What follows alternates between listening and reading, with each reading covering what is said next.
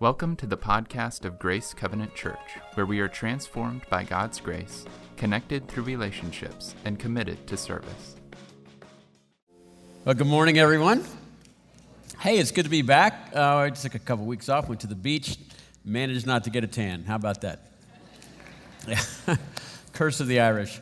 Um, uh, welcome. We're, this is a great week for you guys to be here. If you are visiting a church, you're looking, this is a time where a lot of people visit churches the next two or three weeks or so. This is a great time for that um, because we're working uh, our way through a series that we started a few weeks ago before I left called Be the Church. And what we're looking at is what the Bible says the church is supposed to be, but more particularly, we're looking not just at the mandates that the Bible says this is what a church is, but we're looking at how those mandates are expressed in a very local, detailed way on this corner of 183 and, and Loop 360. At Grace Covenant Church, how do we express these mandates? And so this is a great time to come here because we're going to tell you how the things work and what, what we value. And if you have been attending um, I guess less than five years or so. Today will be extremely informative as we look at you know, what type, what type of church we are and then how it all works, what we do, but, but why we do what we do here. It's a little bit like, you know, looking behind the curtain and saying, oh, I get it now. Or uh, maybe better, uh, if we could, it would be fun, wouldn't it, to go into the tunnels at Disneyland, Disney World, and see the, what, what's going on to make all the magic happen for everyone. So today we get to look at that. We're going to look at the church, being the church, but what it looks like to be the church here to know first to start this what, what is it the church? The church is is what god has chosen to use as his primary means of expressing his presence on the earth today. Not only that it's not just his presence but also it's the means of doing his will. There's, there's, a, there's an unfolding story that's been taking place since all of creation about the redemption of mankind. And the church is the means by which uh, God is using His Spirit is going to use the church to do that. The church, the local church, is, is, is brilliant and wonderful and, and beautiful and powerful and loving. It has great potential. It, it, it's the accumulation of many bodies of Christ. We're all, in, in some respects, an expression of the body of Christ. And when we gather together, we can do more and experience more than is imaginable. It is, it is not understood by the world around us. It is it is beyond the concept of, of trying to conceptualize the power of the church. When the church works well, when it works, the church is doing God's will. It is bigger than us, but not bigger than God. When we talk about um, the church, we're going to talk about this powerful, brilliant, um, fascinating thing. When we talk about grace, we're trying to figure out how do we work these mandates. Now, before we re- Again, today we're going to look at what type of church Grace Covenant Church is and then how, how it does that. Let me just review for you the first two weeks if you might have missed those. The first one, first mandate we looked at was unity. And, and unity is of uh, high value here at Grace because it's a high value for Jesus and we do what we're told. And Jesus' last, most intimate prayer for his disciples and for us, he was praying forward, was that we would be unified. He said, you know, you guys should be unified like the Father and the Son are one, and the Son and the Father are one. We are to be one with each other, and we're to be one with God. And so that was his prayer for us. And so one of the ways uh, that's a you know, a tangible way that we express our unity here is, uh, to quote Confucius, the restoration of language. We use vocabulary very purposefully and within the boundaries of the definitions that we lay out. The, the three words we pick on a lot are opinion, belief, and conviction. And when we say we have a conviction about something, we actually mean the conviction has us. And we want to keep our convictions to a minimum because these things, they hold us. We don't part company over these things, we part uh, life. we give our life for a conviction. Um, opinions and are on the other extreme, and opinions are things that we just have feelings about. We have temperamental uh, ref- preferences towards those things. And beliefs in the middle, we have strong beliefs based on information, data, reason. We have weak beliefs because we have limited information and data. Uh, the way we express unity here is because we, we are, we are, it's through humility. We, we are humble towards uh, you know, the collective good. We're humble towards other people. We're humble towards God. And, and if we, we define, in many ways, we define maturity as a person that cares a lot about a little, a few things, and we care a little about a lot of things. So we, we just focus on a very few things that we're going to you know kind of settle on and everything else especially weak beliefs and opinions we enjoy those in other people because it makes life fun tasty expressive maybe the opinions that we don't have but they certainly are enjoyable right another mandate that we are expressing here besides that is um, this belief that every believer is a minister EBAM, we say sometimes around here, EBAM. Every believer is a minister. And uh, we make that a priority because, well, here we go again. The Bible says so, and we do what we told. We have the values that we're told to have. And in the Bible, we'll see that in a few minutes. I'll show you the passage itself. But the Bible says that I'm just a pastor, but you guys are the you're the ministers. We say that phrase uh, a number of times throughout the year just to kind of remind and inform people that the ministry is yours, and the ministry, for the most part, is actually out there. It's not in here. And, and we would believe that God, because He's sovereign, that means He control, He has a plan and He has the power to control the plan. We believe, and it's a very detailed plan, we believe that He has placed you, like in Austin, here, now, in this time sequence, so that you could do great works in Jesus Christ. We would even believe that He put you on your street so that you'd have your neighbors, that He put you in your row of cubicles, if that be the case, or on that soccer team, or have your kids play at this elementary school, whatever it might be, that there's no such thing as uh, a cold call, a circumstantial kind of confrontation, whatever it might be. We think these are arranged before time for you to express God's goodness or truth in a person's life. And we think the ministry is for you out there. The pastors and leadership here, we're player coaches. We have a, ministry to do out there, and we also hope you guys uh, to hope to coach you in some ministries you might have, and that's what we're going to talk a lot about today. So when we talk about grace, uh, besides that we're unified and we believe that every believer is a minister, we also want you to answer to be able to answer the question: What kind of church is Grace Covenant Church? What type of church are we? There's there's different categories. Are we a charismatic church? Are we a liturgical church? Are we a reformed church? Are we a, newer version now is are we a missional church? Are we a seeker church? Okay. The answer to the question is it's really kind of bland. We are a discipleship church. We have always been a discipleship church. I think we're around 45 years in existence, and we started off being a discipleship church because um, we just do what we're told. And one of the last things that Jesus said, the last paragraph in the biography that Matthew wrote, okay, this is what he said. And if you, if you look carefully, Jesus is appealing to his ultimate authority because of his obedience to the Father. And here's what he says. And then Jesus said, came to them and he said, All authority in heaven and earth, everything has been given to me. Oh, okay. Therefore, go and make disciples of all nations. In my opinion, I'd, or belief, I'd say, be a discipleship church baptizing them in the name of the Father and the Son and the Holy Spirit, teaching them to obey everything I've commanded you. Surely I will be with you always, even to the end of this age. Make disciples, he said. How do you make disciples? That's the key phrase in there. How do you make disciples? Right? You, you go and you baptize and you, and you teach them to obey all that he's commanded. It's a huge order, isn't it? It's a scary thing to be right? Uh, all authority has been given to me, heaven and earth. Now go do this. It's a very frightening task. And therefore, this happens throughout the Bible. When a frightening task is given to someone, it's followed by that last sentence Don't worry, I will be with you even to the end of this age. I will never leave you, forsake you. Some kind of expression of God's presence usually follows a life threatening command. and here we are make disciples. What is, what is a disciple? A disciple, well, a person who is baptized and is trying to obey all that he's commanded. It's not, it's not knowing all of his commands. That's an easy mistake to make. It is obeying all of his commands.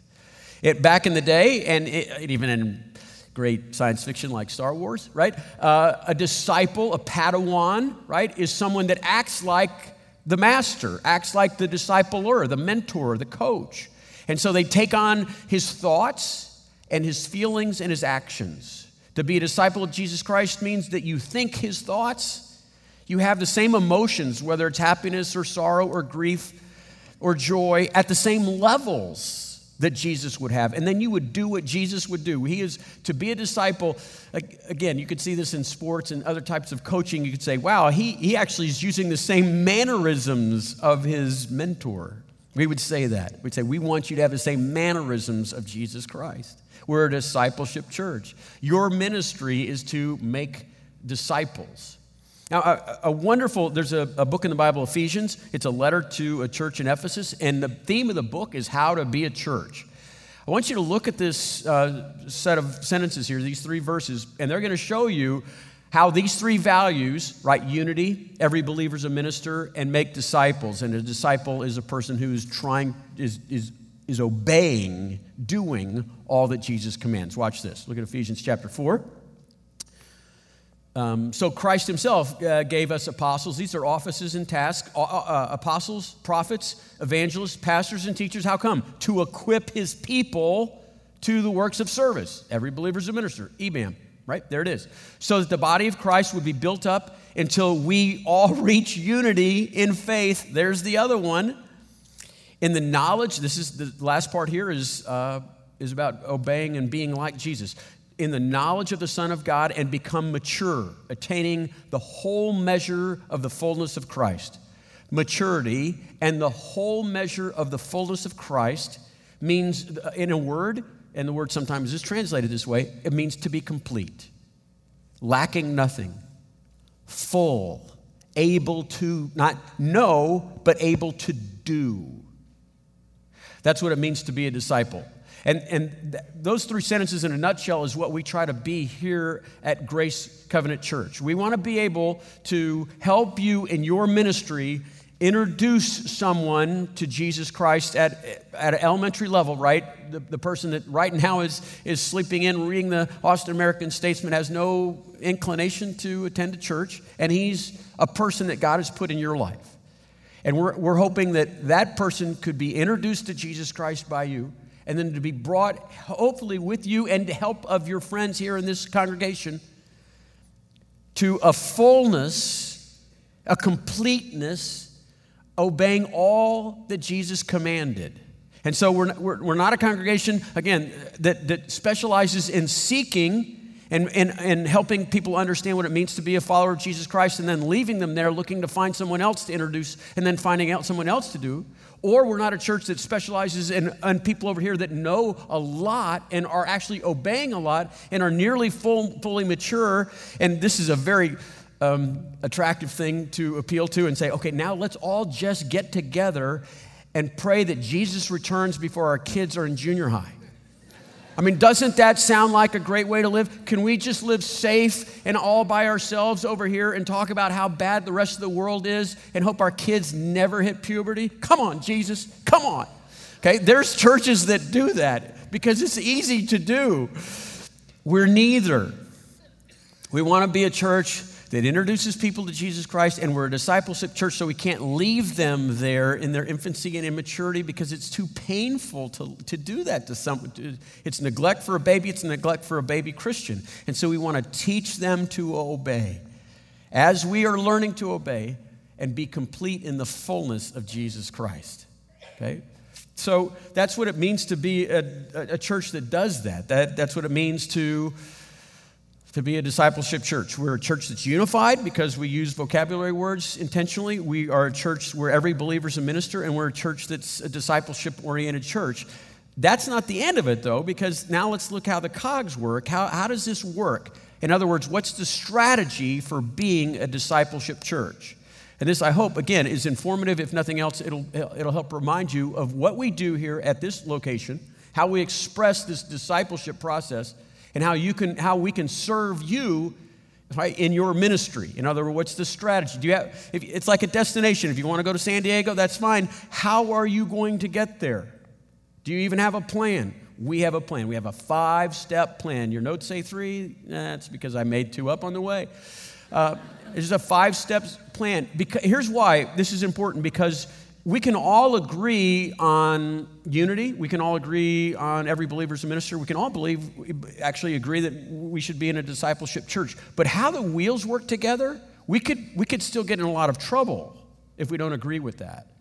Because if, if three of us got together and said, we should start a restaurant, and we all said, yeah, let's all start a restaurant. Let's pull our money together and start a restaurant. I can't wait. And here's what happens in churches I'm daydreaming about a Chinese takeout. The other guy's daydreaming about an Italian sit down, really elegant place. And another guy wants to start a Mexican food truck. They're all restaurants. But when we got to the brass tacks of how it works, we get in arguments. So here's our strategy. Here's, here's a five point ministry style for you to use in the ministry that God called you before the beginning of time the good works in Jesus Christ. Okay? How do you get Biff, who's sitting at home now that God's put in your life, to a place of mature believer? Uh, mature believer. Five steps. First step one, building relationships. You build relationships with people outside the church. Okay? There's a lot of different ways that uh, churches get outside people inside the auditorium. Um, they, they advertise a lot, right? They put it on the radio or the television, or they send out bulk mailers, or they do robocalls or whatever back in the day.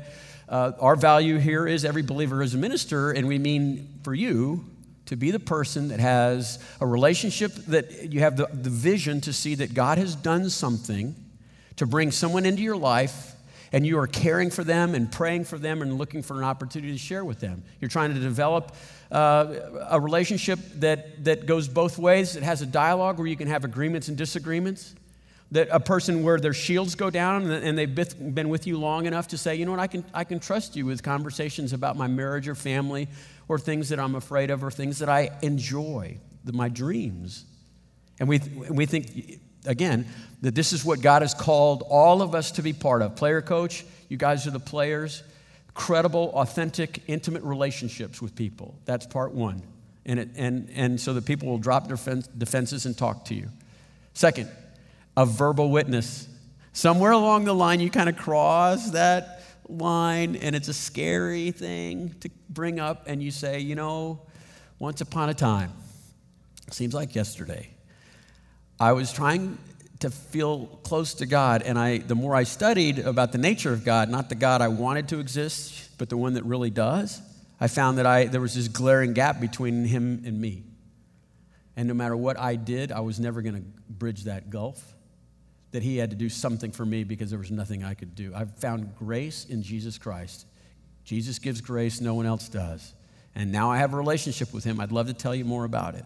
We would love to be able to help at Grace, we would love to be able to help you learn how to say concisely, clearly, right, with understanding, listening, what it means to be a follower of Jesus Christ.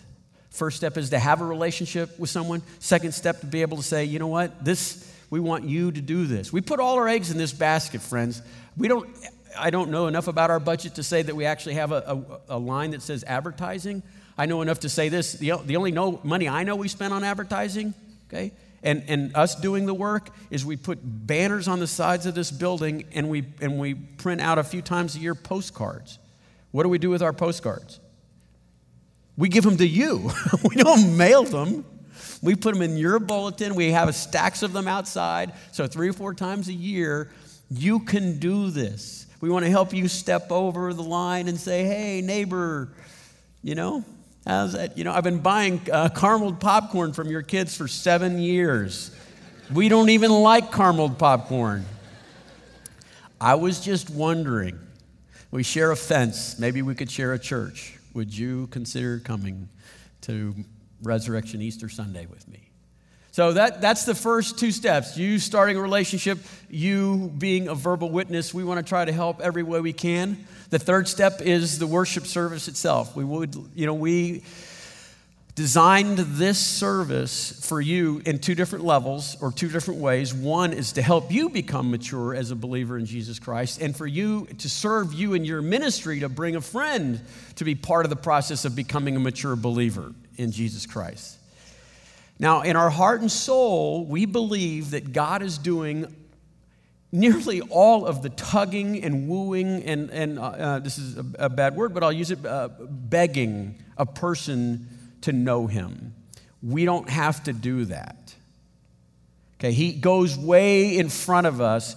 You can lead a horse to water, right? We can lead a horse to water. God makes him thirsty for truth. And it's up to that person whether he'll, he'll drink the water or not, right? But, but all we have to do is just lead them to the water. God's responsible to make them thirsty. It says the Spirit will convict them of their sins. That's a promise from Jesus. That's not our job. And so here at Grace, what we, what we believe, because of those beliefs, that we, we want this experience to be like, like, a, like a church. We're not afraid of saying that it's going to be different than anywhere else they're going to go.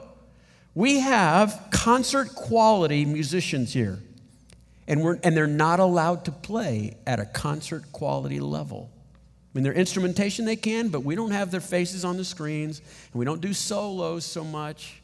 And even the, mu- even the vocals are brought to a range where I can maybe hit a couple notes by accident. Eh, be- because we're not having an, an entertainment experience here we want to sing words that have meaning about a glorious God that's unimaginable in his greatness and his love. And whether a person understands those words or even knows what's going on, they can kind of, again, if God is doing stuff ahead of time, they can walk in and say, Wow, this is not like anything I've been to before. It's supposed to feel a little set apart like church. And so, and by the way, and believing in our hearts, a, a, strong belief that God goes before us ahead of time. When we teach the Bible here, we don't have long introductions so that maybe I can help convince you that you ought to want it, some truth. Our, our introductions are pretty short and to the point. Let's get to this book. Let's hear it. Because it is our belief that God when a person is seeking, he is seeking truth. When God causes a person to seek, they are seeking truth. And we believe that the Bible is the highest form of, of truth that's available to us today. And so you might have had this experience even before you were a believer, but certainly as a new believer. Someone taught the Bible and you were leaning in. You were like, what is he saying? I have never, I don't understand completely what's happening here because I don't know these books that he keeps talking about in the Bible. You right? They, they quote references, but I that that was true. What just happened here? Have you ever? Let me just ask you. I'll, I'll ask you to raise your hands. Have you, eh, in your early days of following Christ, or maybe even prior to you even taking making a commitment to Jesus Christ, when you heard the Bible taught, did your soul not stir and say, "This is what I've been listening, waiting for"? Did anyone have that, have that experience? Right. Me too. I think I, I might have been a believer for a week. I'm not even sure I was there or not. And I was dialing around looking for classic music, and I stumbled on a, a, a radio preacher, and I could I never left. I, I sat and heard it and said, "Wow, this guy's on every day at five o'clock. I'll see you tomorrow, Chuck Swindoll." It is our belief that we're going to get to the Bible teaching as quickly as possible here. We're going to, we're going to worship in a way that reflects that this is something different and set apart. When you come here to Grace, we have we for you to help in your ministry.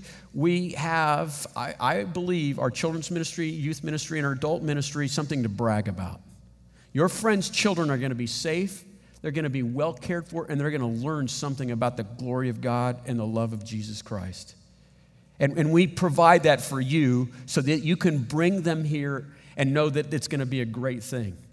It, one of the values we have here is simple elegance. We're not going to try to be too formal. We're not going to be too laid back and hip and cool. I don't wear like skinny jeans with tears in them for a lot of reasons, but um, most is for your protection. But, uh, but you get the idea. We want, to, we want to be something that people say, wow, what was that? I don't know, but let's come back. Okay, now I want you to know, just kind of to make it a little more, I guess, sophisticated would be a good word, that what we, what we speak up here is actually part of a plan. It's a core, we have a core curriculum for the pulpit. About 12 years ago or so, uh, a handful of men and women in leadership got together in a room and said, Look, there's a thing in, in, in education when we're trying to teach people how to live lives called scope and sequence. Why is there no scope and sequence for the pulpit? Let's do a scope and sequence. Let's have a plan. And so we looked at five, we brought in five cal- uh, catalogs from seminaries around the country, some re- really great ones, and said, okay, look at their scope and sequence for their Master of Art in Biblical Studies. Let's apply it here. And then we, we took those topics and said, okay, in light of the kind of the various moods, the seasons of the year, and the moods that accompany them, let's do the pulpit around that.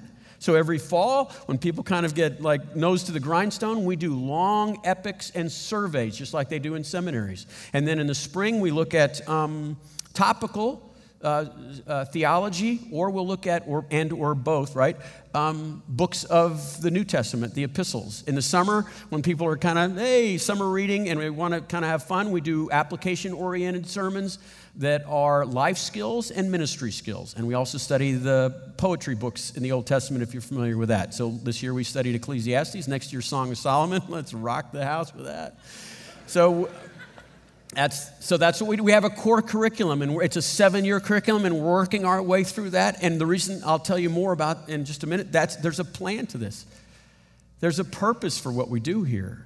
So here's, here's an application. Could you decide ahead of time, if you're a person that comes every once in a while, maybe this year, how about you decide to, to start anew by coming to this auditorium, right, every Sunday? You know, don't avoid meeting together, it says in Hebrews. Don't avoid meeting with the church, as is the habit for some people. Come every Sunday that you're in town from now until through Christmas Eve. Could you do that and see what happens in your life? Do you have a plan for your soul? Do you have a strategy to get your soul there? Here's a part of it be part of a curriculum, a core curriculum, and a purpose, a worship service purpose. Okay? Maybe one, of your, maybe one of your applications for this one is to invite a friend. The third part of your strategy is to invite a friend to the worship service. If God's calling him, maybe we could be part of the solution. Okay, that's the first one. You ask them, right?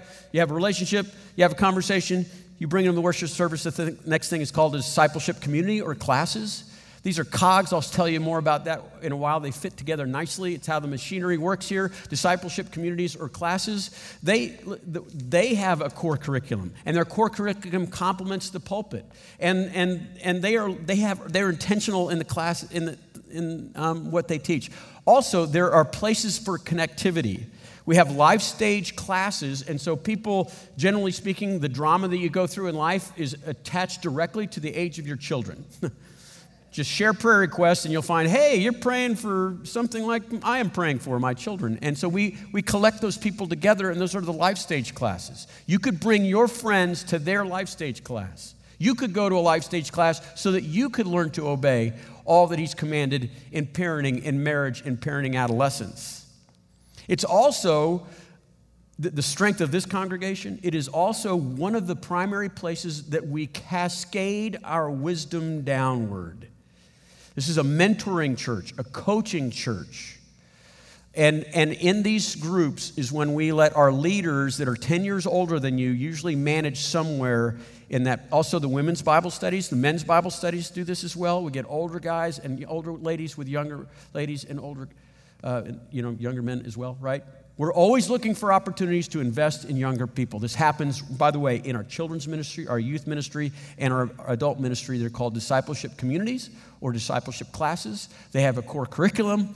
They, um, they uh, are connecting places and they're made built for mentoring. Here's how you could apply this. You've been coming weekly to this auditorium. How about you cross the parking lot for a semester and see what happens to your soul? Here's the next one. Here's the fifth one, right? The fifth thing you could do is our life groups. Our life groups. See how the cogs are fitting together? The life groups are extremely intimate interactions because you can learn while sitting in rows, but you can have your life changed by sitting in circles. You learn by sitting in rows, but there's power in sitting in circles.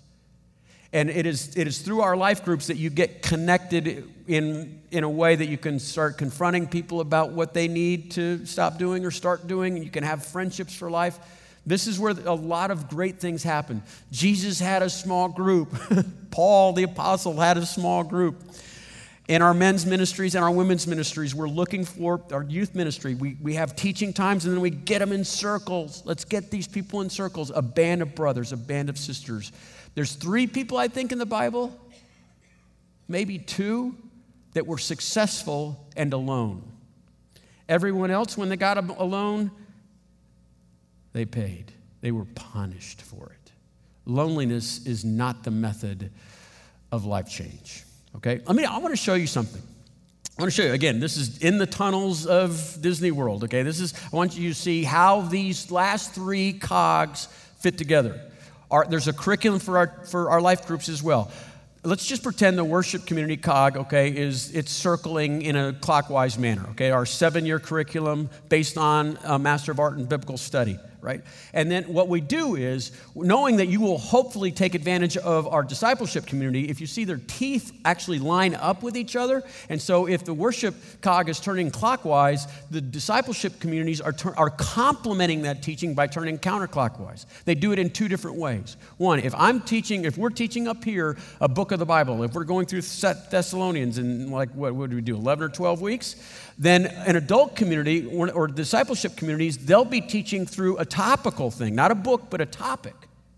That's one way they do it. They complement it by not teaching biblical book and topic, so they're working together, see? Another way they complement is up here, all I can do in a 35 minute monologue in parenting is teach parenting principles right? Just general kind of a shotgun blast. In the discipleship community, they can actually teach the details of parenting a toddler versus parenting an adolescent. That's how they complement. And finally, like, see how they complement? And then finally, if you look at how the learning or the life groups fit together, they are actually turning in the same direction as the worship service. See how they're clockwise? Because at least twice a year, our life groups go through the sermon itself. So you don't have to be a Bible scholar. You don't have to do much homework because by Monday, I think at, at, at the day closing, what we'll do is we'll have this sermon manuscripted. They'll have discussion questions added to it. You show up, all you have to do is be a good host, know how to make some iced tea, right? Have some little background music playing, greet people at the door, sit people down and say, okay, let's sit in a circle. Let's read these questions. How do we apply this to our life? That's how we do what we do. That's why we do what we do here. It's for your growth so that you could start over here and end up over here as a mature believer in Jesus Christ, knowing and doing all that He's commanded us to do. When I was in, when I was in college, I was about to graduate. I didn't know what I wanted to do in life. And so this, this gentleman sat down with me and he said, he said, uh, How old are you going to be in five years? I said, uh, Let me think, 26. He says, Where are you going to be? I said, I don't know. He said, Well, what are your choices? I said, Well, I'm thinking about going to graduate school, you know, seminary. And he said, Well, when you're 26, you will either have a master's or you will not. And I, that sounds really simple and might even sound really stupid to you, but like, but he just said, look, you're going to be 26 someday. You will have a master's in theology or you will not have a master's in theology. Wow. okay. Well, what if I wanted to have a master's? in, in divinity, actually. He said, then you'd better start making choices now because right, the sand is falling through the glass. And so I did. Where are you going to be in five years from now? You don't know. How old are you going to be in five years from now? Are you going to be wiser? Are you going to be more like Jesus Christ? Are you going to have his mannerisms? Are you going to think his thoughts? Are you going to have his emotions at the same level? Would you do what Jesus would do? Okay, you want to do that in five years? What's your plan? How, how are you going to get there? Is, is there a strategy? Because I think if you got involved here at the next level, wherever you are now, what the next level might be for you to mentor someone else or, or lead a, a, one of the adult discipleship classes? What if you did that? If you stay here in five years, I think there's a real probability that you'd be a person that takes greater risk without as much anxiety. That if you're impulsive, you might be able to, ma- you might be able, by, by God's grace, to maintain that. You could be a more loving but more courageous person. If you have children here, if you have a seventh grader here in five years, they would have gone through and experienced at camp five of the seven epics of the Bible. I mean, lived them in some context. Like looked at Moses and answered him like the Israelites did in the desert, or lived like in tutelage of Jesus Christ, or the journeys of Paul throughout uh, the Near East. Your children could experience the five epics. You would know where the books of the Bible are and how to apply them to your life. You would know more about God. But you have to have a plan, right? When difficult times come in your life, you will either be the beach ball getting kicked around by the waves or you will be a lighthouse. You'll be closer to being a lighthouse. Do you want to be a lighthouse in five years? What's your strategy? I'm proposing this. I'm just one amongst other people here, but I'm proposing this. How about you join us? Because we actually have a strategy. We know who we are, we don't apologize for it.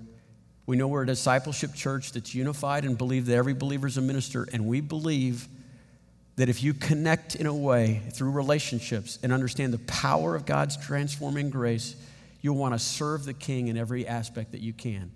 I'm inviting you to take the next step at this local church. Okay? So, there.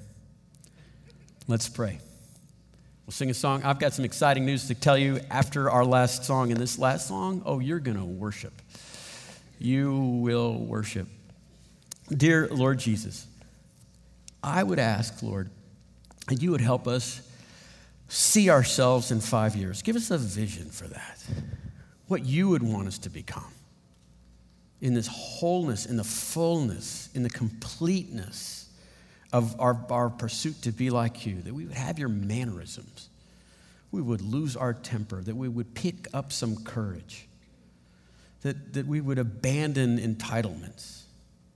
We want that. Lord, give us now the desire to make a choice, to make that happen, to rearrange our schedule, to pay some dues, to make it, to, to, be willing to pay the price to make that happen. Lord Jesus, give us a friend to do it with, that we might not be alone. Lord, we, we are grateful for this church. I, I speak for myself. I love Grace Covenant Church. Lord, bless her. Help her to be everything you would want her to be. We pray this in Jesus' name. Amen. For more information about Grace, visit our website at grace360.org.